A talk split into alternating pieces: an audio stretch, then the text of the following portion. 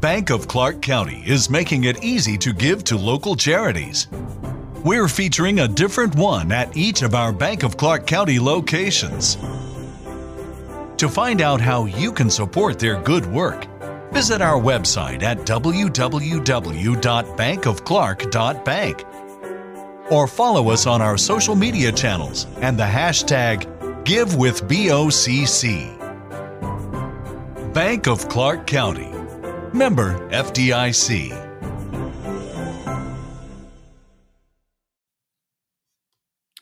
Social Entrepreneurship and Bivocational Ministry. This is episode 109 of Church and Main.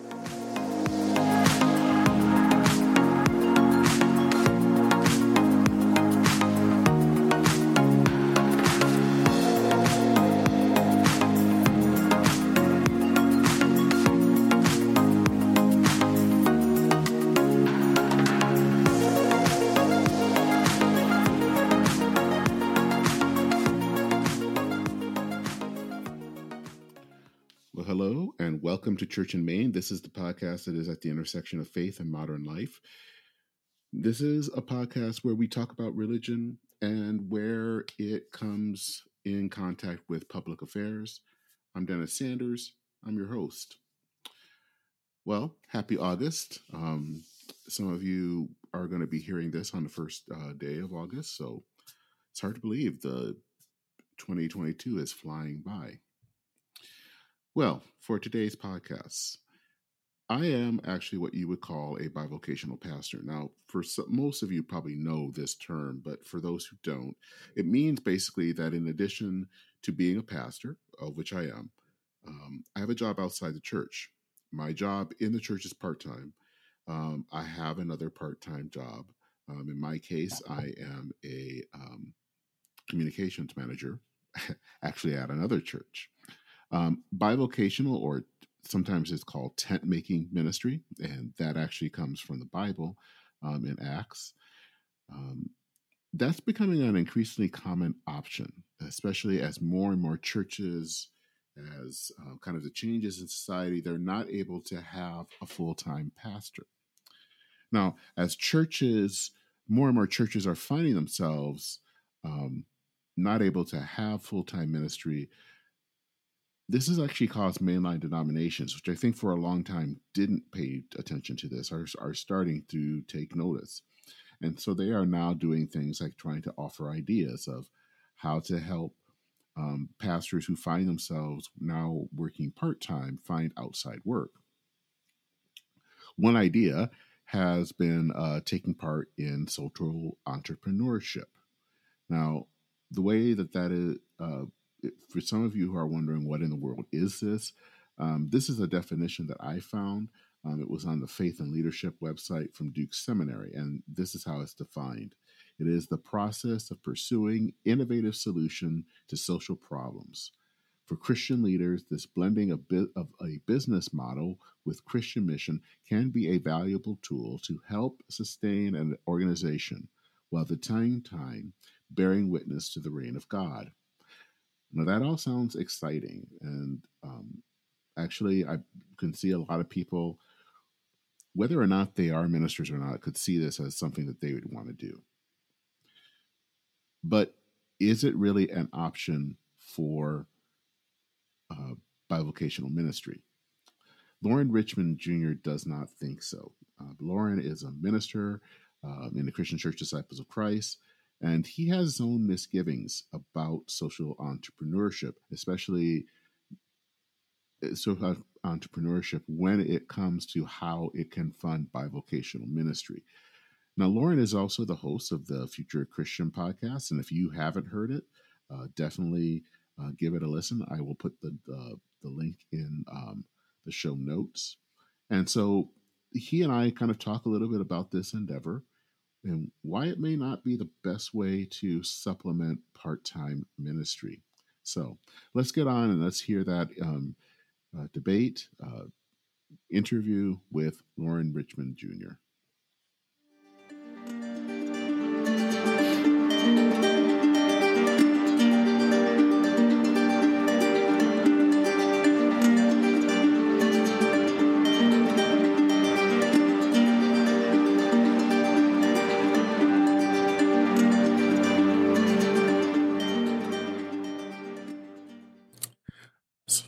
So, hey, Loren, um, good to have you back on the podcast. Yeah, thanks so much. So, this is a, a topic that I think we are both interested in, and that would be um, bivocational ministry.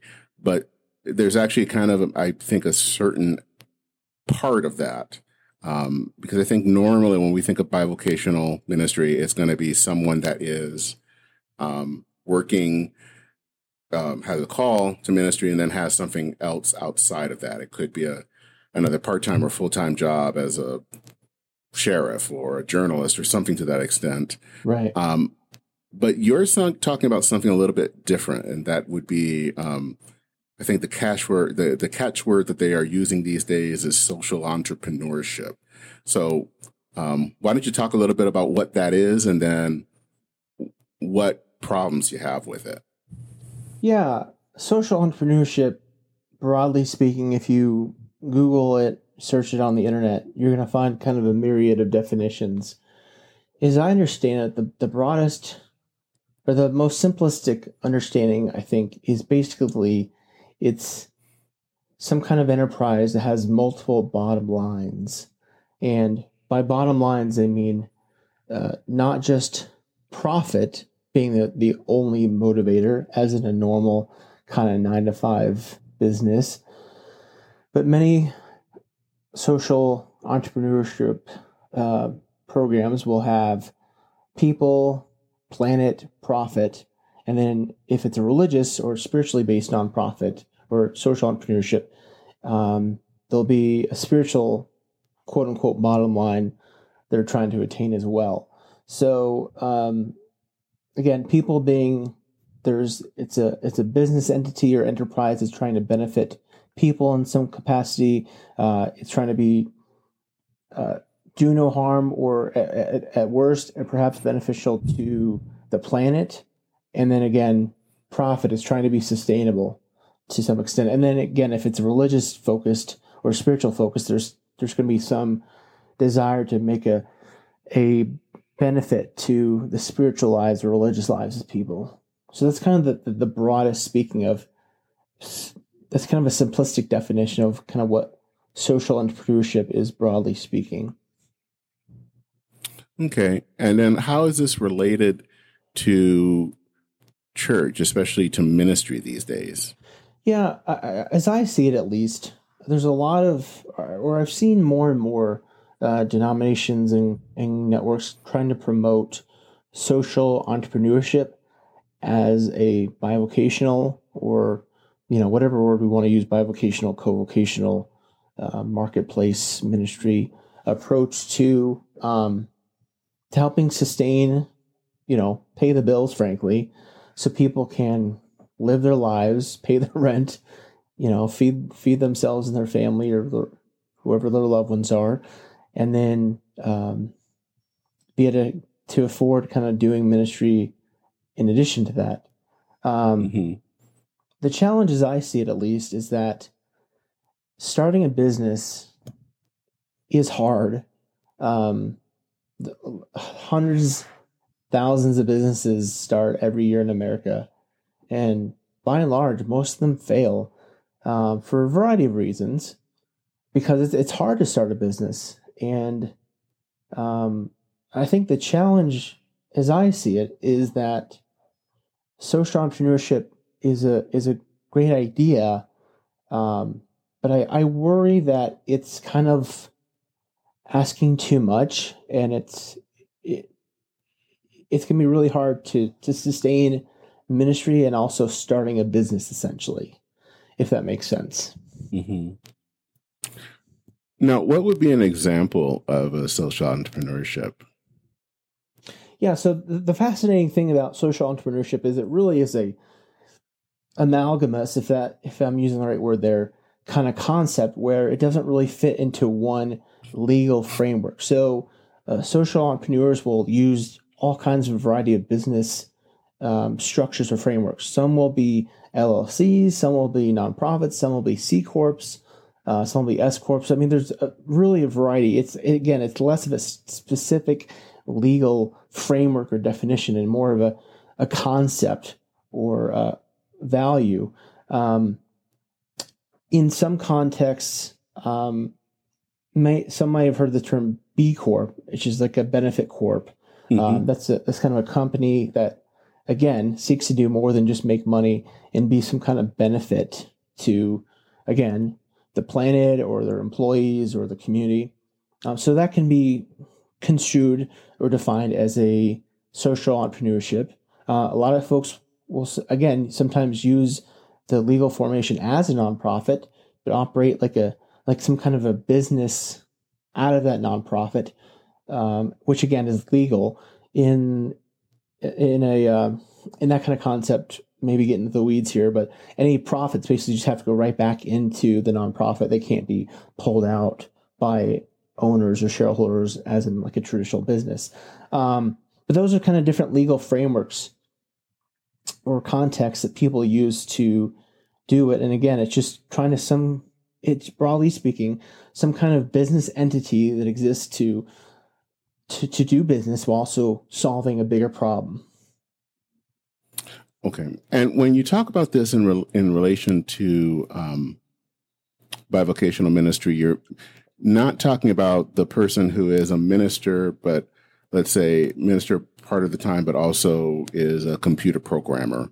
Um, that's usually kind of uh, has been the traditional understanding of what bivocational right, ministry right. is, correct? Right. Like my dad is, was, is still, he's retired from his quote unquote secular job. Um, but he was a bivocational, to use the word, pastor for many years as a Baptist minister. Uh, he would work security jobs so that that's kind of a really traditional understanding of, of bivocational. So um, I met another pastor a while back who drives a bus for the for the Denver area metro bus system. You know those kind of things to have some kind of steady paycheck while also doing ministry uh, on the side. Mm-hmm. So with this is kind of the social entrepreneurship. Obviously, you have had some issues, take issues with it. What are the problems that you see um, with this trend? Yeah, and I think I think it's more like a concern that I, I don't want to be too harsh here, but I, my concern is that it's setting it's setting people up for for a false. I'm not sure what the word is like a a false um, like a false dream. That's not the right word um, false expectations, perhaps. And again, I, I think it's kind of like I think it's some. This is perhaps too harsh of a comparison, Dennis. But what comes to mind is kind of um, MLMs, multi-level marketing uh, programs. Hmm. You know, like um, Lou, what Lululemon, and the what the the Shake people and Amway. Like those folks at the top will tell you that anybody can go into um, selling Lululemon or um, is, that, is that the right one? Lululemon. I'm forgetting whatever the clothing one is that sold women's clothing. Nutrisystems, for example, I think is one. You know, you can go into it and make make a lot of money, um, but for the reality is like a lot of people who go into MLMs don't make any money. They lose money, and, and just it's kind of a wash for them, if anything, mm-hmm. because the, the like the the the context is such that again like it's hard to start and sustain a business like like like for for many um selling women's clothing for instance you know um only so many people really want to buy you know there's only so much market share available to be had um oh there's all kinds of complex market dynamics um, so someone, you know, people do make money selling Nutrisystem, selling Amway, uh, but they really have to have a kind of a nice convergence of things going their way, of being a good salesperson, of of having access to potential customers. Really, just a, a confluence of things going right. Um, and for unfortunately, many many people, things just don't work out that way, and it becomes a drain on them um, drain of their time, drain of their money, drain of their resources. And the, the intent is good. Like, hey, I'm going to make a little money to support my family. You know, a lot of like stay at home moms were doing this. um, like, hey, I'm going to help be a support for my family. But the, the broader market forces are such that it really just makes it really difficult to sustain and to grow in an MLM. And I, I don't want to cast social entrepreneurship in the same dispersion.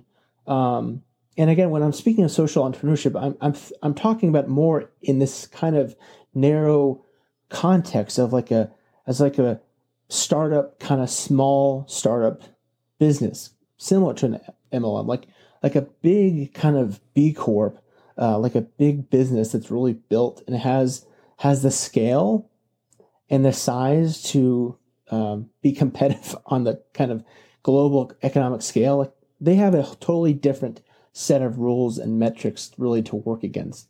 Um, but for a small, you know, entrepreneur like you and me, because uh, you know we might say you and I, Dennis, we both do podcasts. We're kind of like social entrepreneurs, right? Um, mm-hmm. We're trying to do a good, but we'd also love to be like make some money to pay our bills, right? Mm-hmm. So I think I think that's and, the challenge is, um, you know, in small spaces in the right context, it can work. But I think, like broadly speaking, it's a really difficult sell. Um, and like what happens with like many of those MLM folks is like it ends up taking just up so much time. Um, like uh, like Nutrisystems will often say like we just need you to talk to seven people a day about Nutrisystems. Like that sounds simple, but finding seven brand new people to talk to every single day, like that's 49 people a week.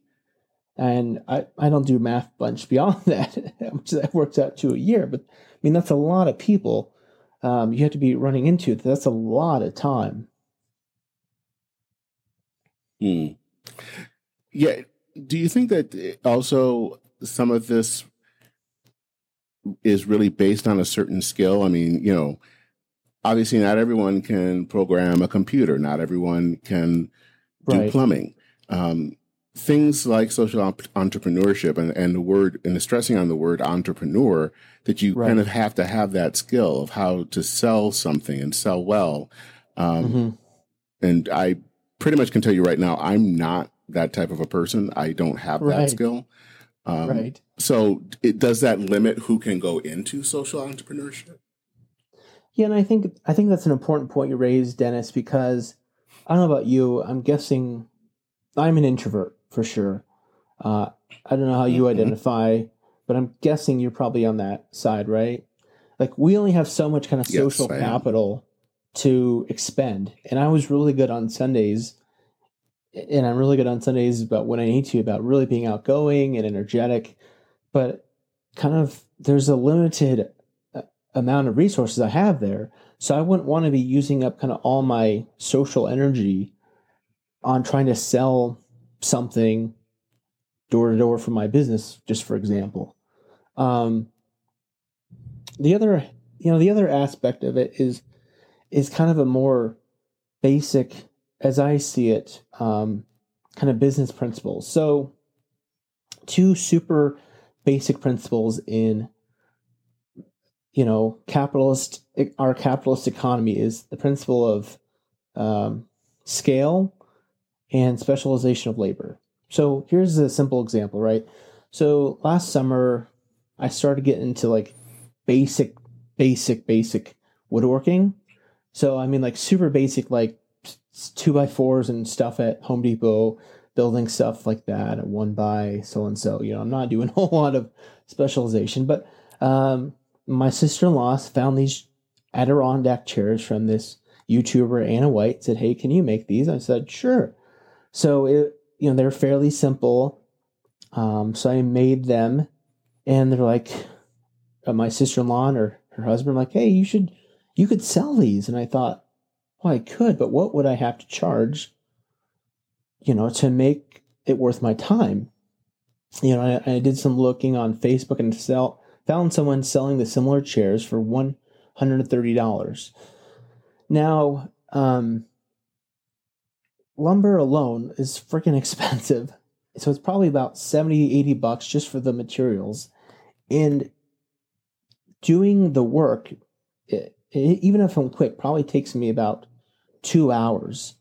Um, so if I sold a chair for $130 and then paying myself 25 bucks an hour, I'm pushing right there, just right there, there. I'm pushing, um, breaking even without even filtering in mm-hmm. or adding in costs like marketing, um, going and buying the wood at the hardware store, transporting it back to my house.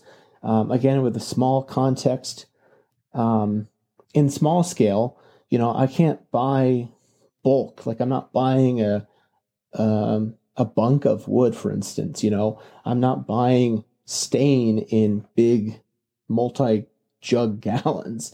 So it really makes it uh, the scale difficult. And and really, what scale is what more and more startups and big startups are using is um, you know, I was watching a video on food delivery and how basically food delivery companies are just burning through cash, not making any money. But they're kind of they're kind of banking on the fact that they're just going to get so big that eventually they'll have enough market share uh, to be able to make it, to be able to actually finally turn a profit. Um, so I think, at least as I see it in our modern economy, like really you can you can be successful business person in two ways. Like either you're really small, like an Etsy person, um, or you're running a huge corporate conglomerate. Uh, the challenge is like you can have a little Etsy shop and make a few dollars here and there, but I don't know if it's enough to like sustain like your livelihood even on a part-time scale. Um, and it's you know really, really, really, really, really hard. You need millions of dollars investment to become you know, corporate scale to really have a large impact beyond that.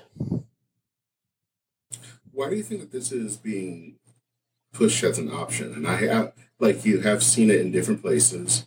And I think maybe before we were recording and talking about this, um, my own seminary is um, hosting an event on this um, in the fall. Uh, my alma mater, I should say, um, yeah. Luther Seminary. So why do you think that so many churches, denominations are showing this as an option? I mean, I, again, I, I've been involved in groups, and I don't want to dismiss, dismiss or diminish what I've been involved in. I think it's been helpful. Um, but yeah, like like I've seen like your seminary and others promote this as like a like a uh, almost like a, again as a viable alternative or funding source for pastors. And i'm just like well let's slow the brakes down. And i think obviously part of it has to do with just the realization that um, you know pastors aren't getting paid much full-time jobs are harder and harder to come by. And i'm i'm just guessing like there's lots of institutional money where they're trying to think innovatively and creatively which is good. Broadly speaking it's good. Um, they're trying to they're trying to solve a problem. I just I'm just hesitant to think that you know again I, I just think like I don't mean to cast dispersions, but I think you know s- promoting this to pastors as like as like a viable second income stream. I think I just want us to be cautious because like again it just reminds me of like when I was in Bible college, for instance. This is in 20 years ago, some years ago in Springfield, Missouri. And uh, gosh, what was the company? Airbon, I think. For some reason, somebody came in with Airbon, and like suddenly everybody was like buying into our Airbon, Arbon, whatever it is, Arbon, like thinking, oh, we're gonna, you know, we're gonna make a little, we're gonna make us some money here and really be able to like fund our ministry. And then, like, what, six months, three months, six months later, like no one's talking about Airbon, Arbon, whatever it was, because they realized like, you know, the the market's not sustainable. Like, you know, you don't need like 10, 20 couples around a small little Bible college area, like selling Arbon. Like there's just not that many customers. Mm-hmm. Um, and it just makes it really hard. So what do you think is the solution? Because I think one of the problems that we're facing, especially in mainline churches, is that you're having smaller and smaller congregations, and they can't really pay full time salaries anymore. Um, yeah. And like in your uh, discussion with um, Jeff MacDonald, it's just getting difficult. Um, and so bivocational ministry is an option. Um, is it really just that we they should people should kind of steer clear of the, just the social um, entrepreneurship aspect of that, but the rest of bivocational ministry is okay, or or what do you think? I mean, again, I don't want to completely throw out social entrepreneurship. I think it's just like it's just like think about think about modern economics here is like to be a successful business, you need tons of capital. Like if you're going to go start a, a restaurant or a business, you know, you need lots and lots of capital. Um, you're going to have to get hundreds of thousand dollars of investment, whether, you know, through, through investors, through taking out a loan, you know, you're going to have to work a couple, several months without a paycheck, um, before you're going to make any money for yourself. That's not like an instant cash solution for someone who's trying to do something as a bivocational option. Like it's the opposite. In fact, like you're gonna, it's going to be that much harder. Um, you know, so again, I, I'm looking at this purely as a as a financial. I'm kind of critiquing this as like a financial vi, you know, viability plan. You know, many people again use social entrepreneurship as like a as a social good endeavor, which is positive. My kind of hesitancy or putting on the brakes is like, hey, let's let's let's be a little bit more critical when we're thinking about this as like a viable financial alternative. Um, so again, this is my perspective here. So I, I, you know, I wonder, Dennis, thinking really big, big time. And again, uh, for folks who haven't listened to it, Dennis is referencing my uh, future Christian podcast interview with Jeffrey MacDonald, who writes about part-time clergy. Um, you know, super cynical me, Dennis, speaking of seminaries, is like, is sometimes like, how can seminaries like justify like taking our money? you know, um, that, that, yeah, I think that's a legitimate question. So, uh, you know, in in my former context where I grew up, uh, independent Baptist, the the folks went to Bible college, and that was their ministry training. Um, you know, I wonder if if the, if we have folks who are interested in, you know, if we can again this this goes into a broader conversation, Dennis, about training people for ministry, uh, especially when they're young. If we can identify them in high school and college, can we can we encourage them to go after you know comp- some kind of uh, program like you talked about, like become an accountant, computer programmer, something that's going to be low like you're not going to be out there hustling for income. You can have some kind of dependable, flexible income and hours. Uh, and then if you want to go into seminary, you know, should seminary, you know, uh, should we require pastors to become ordained to do four years of seminary? Should it be less? You know, these are big questions more than obviously we can solve, at least in this podcast. But I think, um, you know, those are probably, I think, probably a more viable, sustainable option than encouraging everyone to start a business as a way to like supplement their income. You know, one of the things I've noticed about um, social entrepreneurship is, um, you know, I'm on YouTube um, a lot just to to listen, but also I upload our congregation sermons and everything, and um, it's always fascinating to see people who start YouTube channels. Yeah, um, yeah. And how, you know, I what it, it seems like there's a lot of these people who are just kind of normal everyday folk that somehow they are able to start a channel and then they are able to live off of it. And so it seems to present the the image that anyone can do this and start it mm-hmm. and um, and you know you'll be making money in no time. But it seems like the reality though is that it's a lot harder than that. You know it takes just a lot to to get make sure you know you have the videos up and then make sure that they are being promoted and all of this stuff. And you know i do more on the podcast side but it's i think it, there's some similarities there that it's it's not it gives, I think, especially because of, uh, of its social nature, the, the illusion that it's very easy. And I think the reality is is very hard. Are you familiar with the term survivor bias? I think that's the right term. Basically, it's like, oh, you know, no one wore seatbelts when I was a kid, and, and I'm fine. It's kind of like, yeah, because oh, all yeah. the people who who were didn't wear a seatbelt and died in car accidents aren't here to talk about it, right? So again, obviously, people can and do make money becoming a YouTuber. Um, yeah, you and I are very similar, Dennis. I'll watch YouTube for hours on end for for some nights, mm-hmm. just enjoying watching different videos. And there's this one YouTuber, uh, How Money Works, I think, um, and he did a he did a video on whether your side hustle is realistic to think about. So again, these are different things that are informing my thought here. Um, and, he, and he had the kind of five broad rules you should you should think about with a side hustle. Like the most obvious one, like should it, can it make money? Um, and again, even that's kind of contextual, like because like you know, yes, YouTube uh, can make money. Doing a podcast can make money, but will it make money? Like probably not.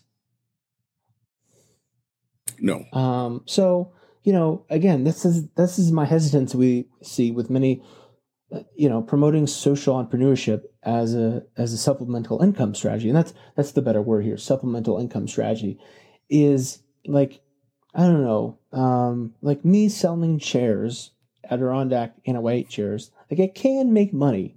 Like it's not inconceivable i could make money. Um, but do I, you know, do I really want to be spending like 30 hours a week, like building chairs? Like, no, it sounds awful.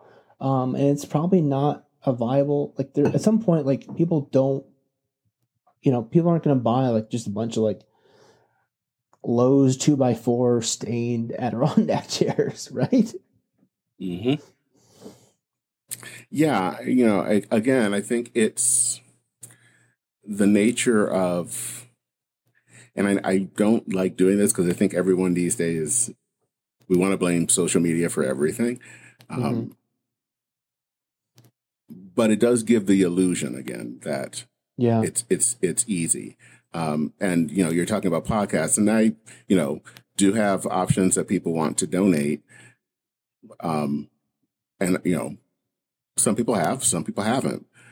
But I think if you're really interested in getting making some money off of a podcast, you have to really hit that hard. And I'm either it's I'm lazy or probably more i just don't feel like i want to spend most of my time doing that. And i yeah. and especially on a religious podcast i mean if it's a secular one and we're talking about politics or something i think it might be a bit easier. But it, it's a lot of work to make money. Um, you just don't and i think maybe that's i don't know if that's kind of what you're getting at is that there's a it makes it seem like it's really easy to make money. And it has never ever been easy to make money. Um, to, so to be an entrepreneur, you yeah. have to really work.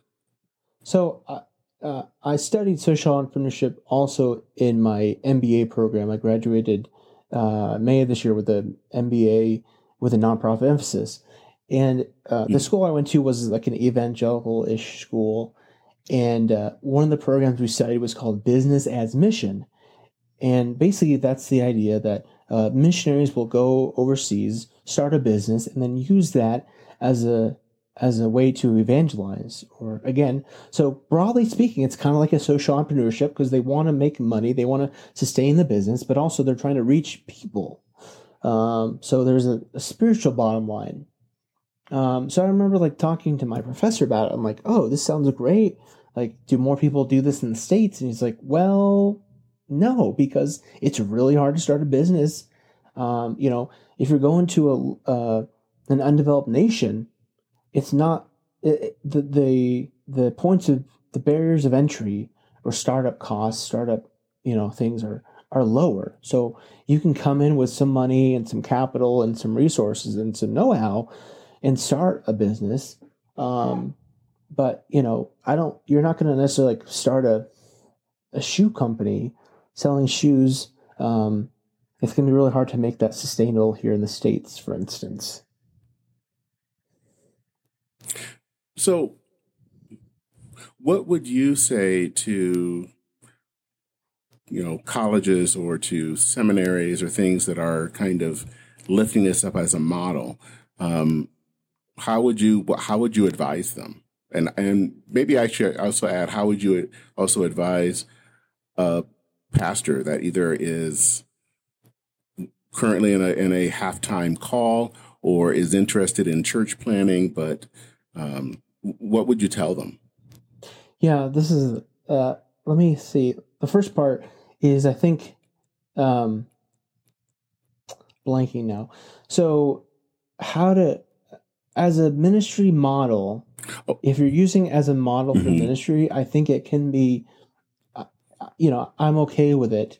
Um, the, the word of caution would be, I would say, is there's a common example that that's it goes around and like I, I read about it during my MBA program from like Stanford Business Review or Harvard Business Review or one of those uh, social entrepreneurship business uh, journal articles, basically about this nonprofit who's like, oh, we're going to start a we're to start a social entrepreneurship business selling um, salad dressing, and they had their people make salad dressing. They're like, yeah, we we we can do the costs, and it only costs us like three fifty a bottle, and they were so excited because it, it was cheaper uh, than like a, a off the shelf, you know, bottle of salad dressing.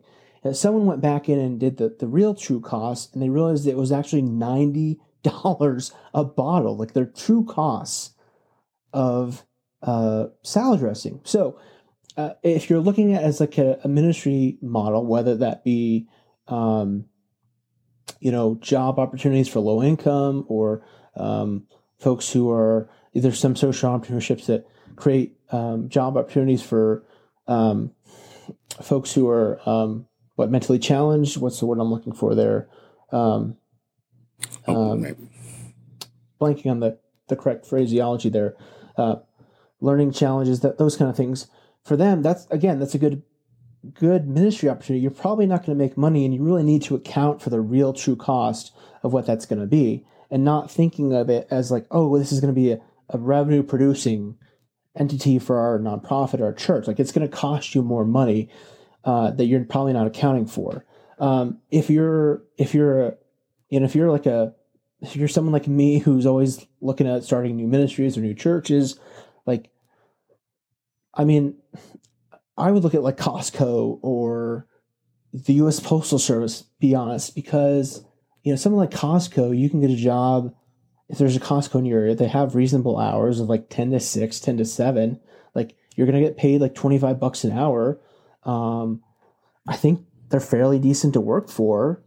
And you're mm-hmm. to have probably, you can at least get one day of the weekend free, I guess, especially if you say for religious exemptions, I imagine.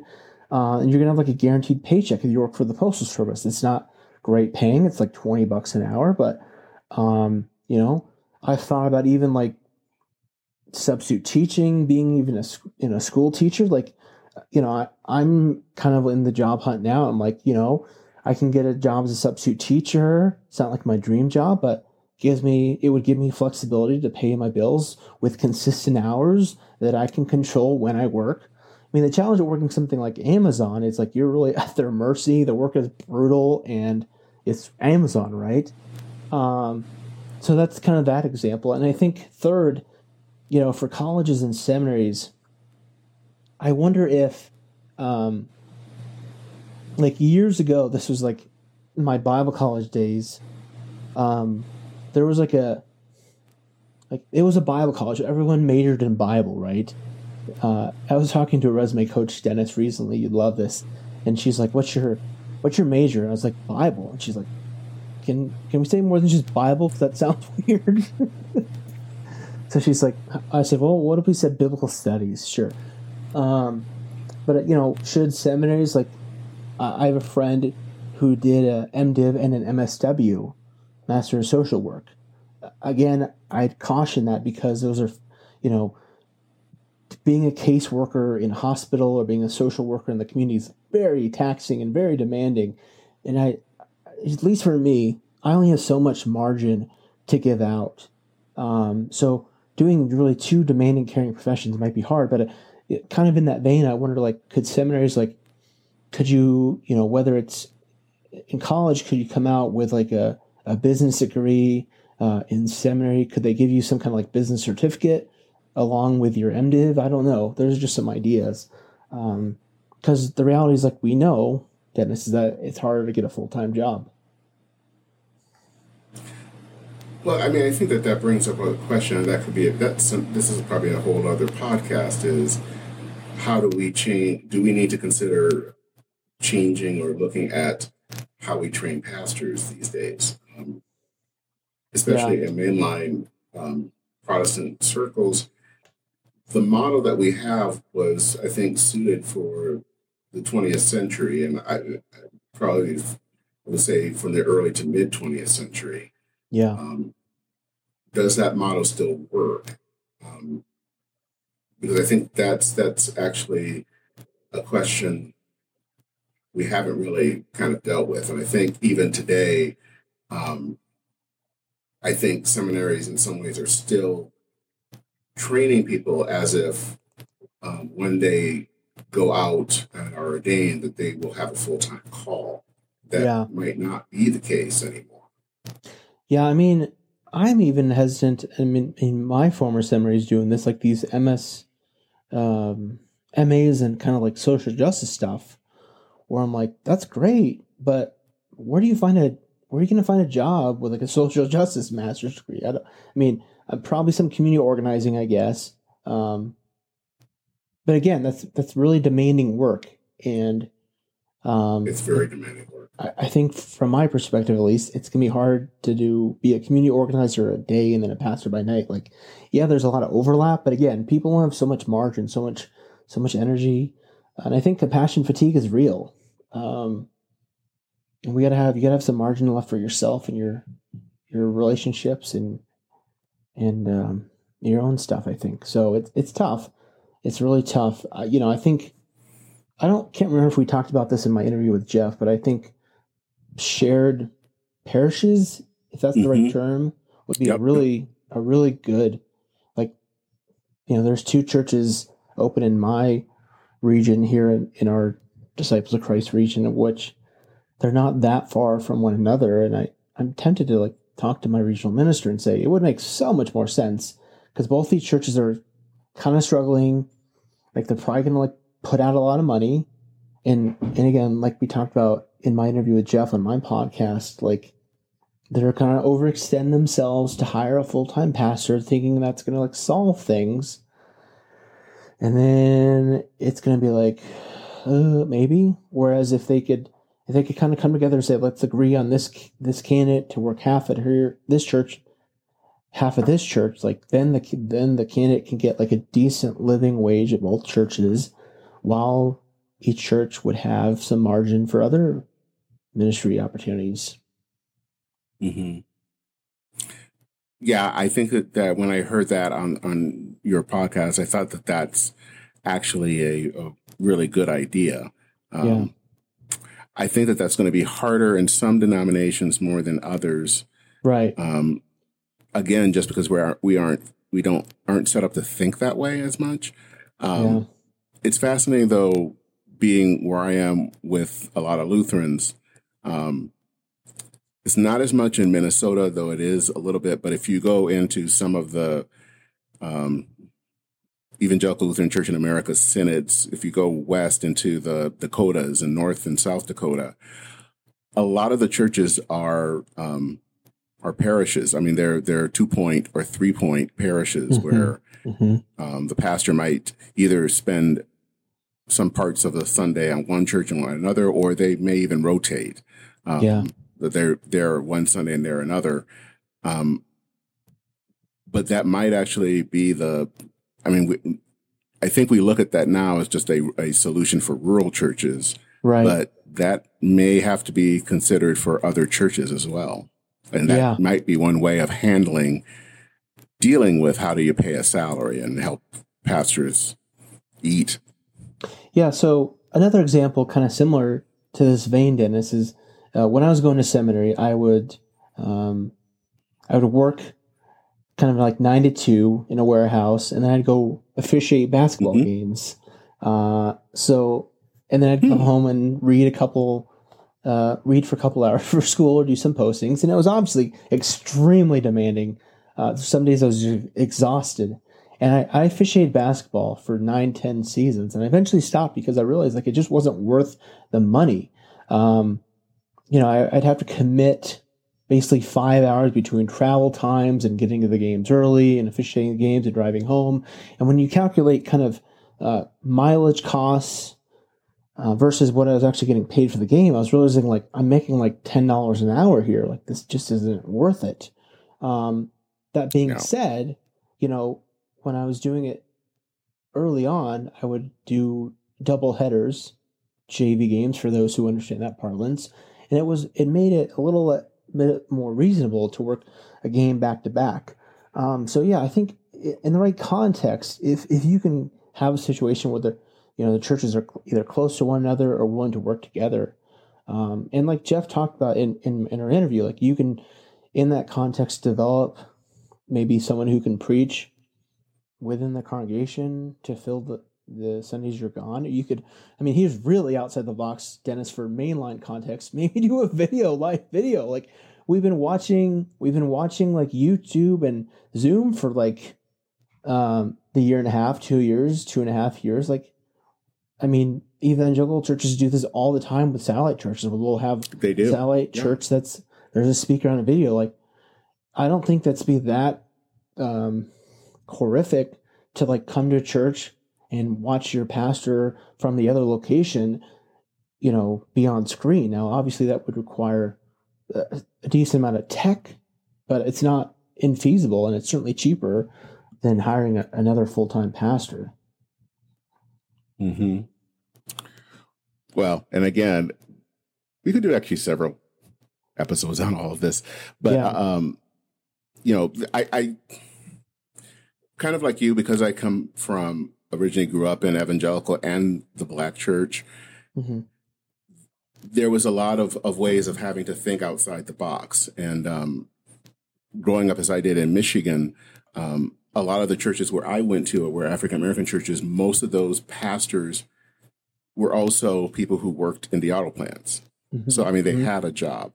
Um, there, there almost needs to be more people kind of like um, Jeff MacDonald that are, are, are willing to think outside of the box because I think for mostly mainline churches that had had never been necessary to think outside yeah. the box and um, now we need to and, and need to do that um, and do it a lot yeah let me say one or two more things Jeff or Dennis if I can yeah yeah um, yeah before we wrap here mm-hmm. one is that like I my dad was a pastor when I was a kid, and like we talked about, he worked outside the house.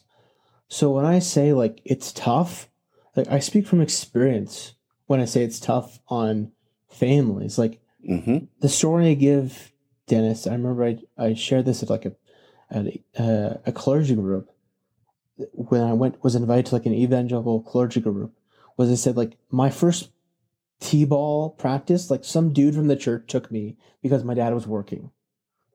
Mm. um so like that's a memory i still have. Like i'm not angry at my dad um but it's just a memory i have of like my first t-ball practice like some rando dude from the church taking me to t-ball practice because my dad had to work.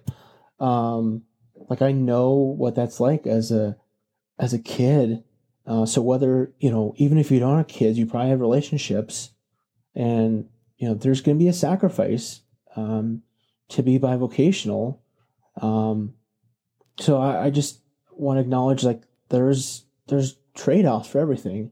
Uh, and then the other thing, again, you know, I don't, I, I want to, again, kind of contextualize my bang on social entrepreneurship is to say, you know, as a, as a ministry kind of social good thing, I'm for it. Like I'm definitely, um, mm-hmm. pro like examining capitalism and finding better ways to do, you know, economics. Um, as a supplemental income for pastors, I'm really hesitant. Um, and I just want to encourage people to be prudent about, um, you know, what is it really costing you?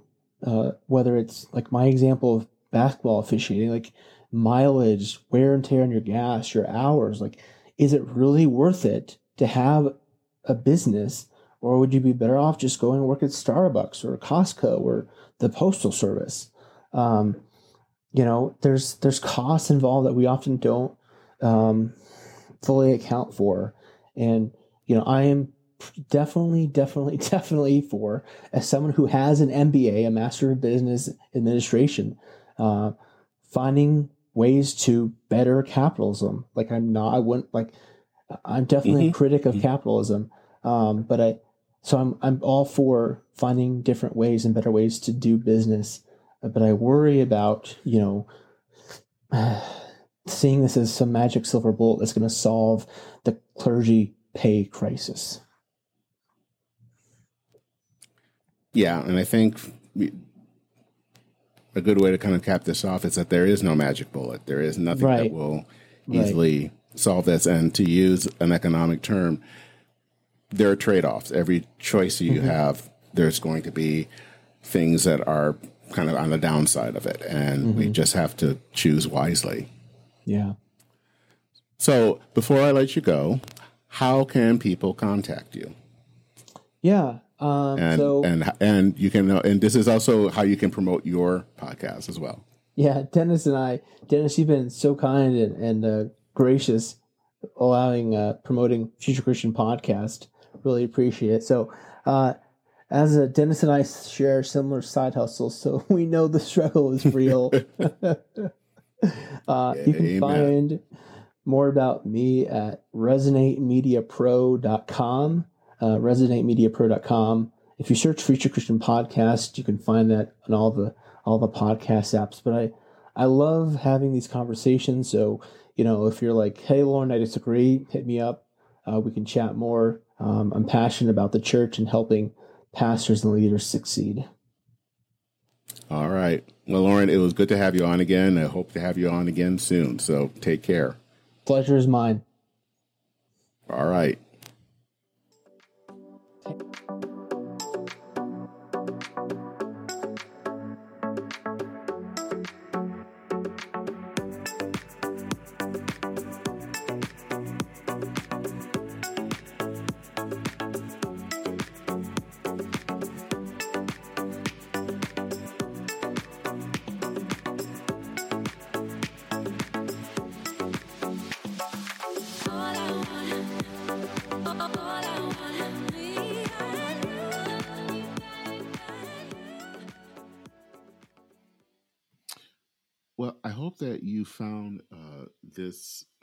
Conversation I had with Loren as um, enlightening.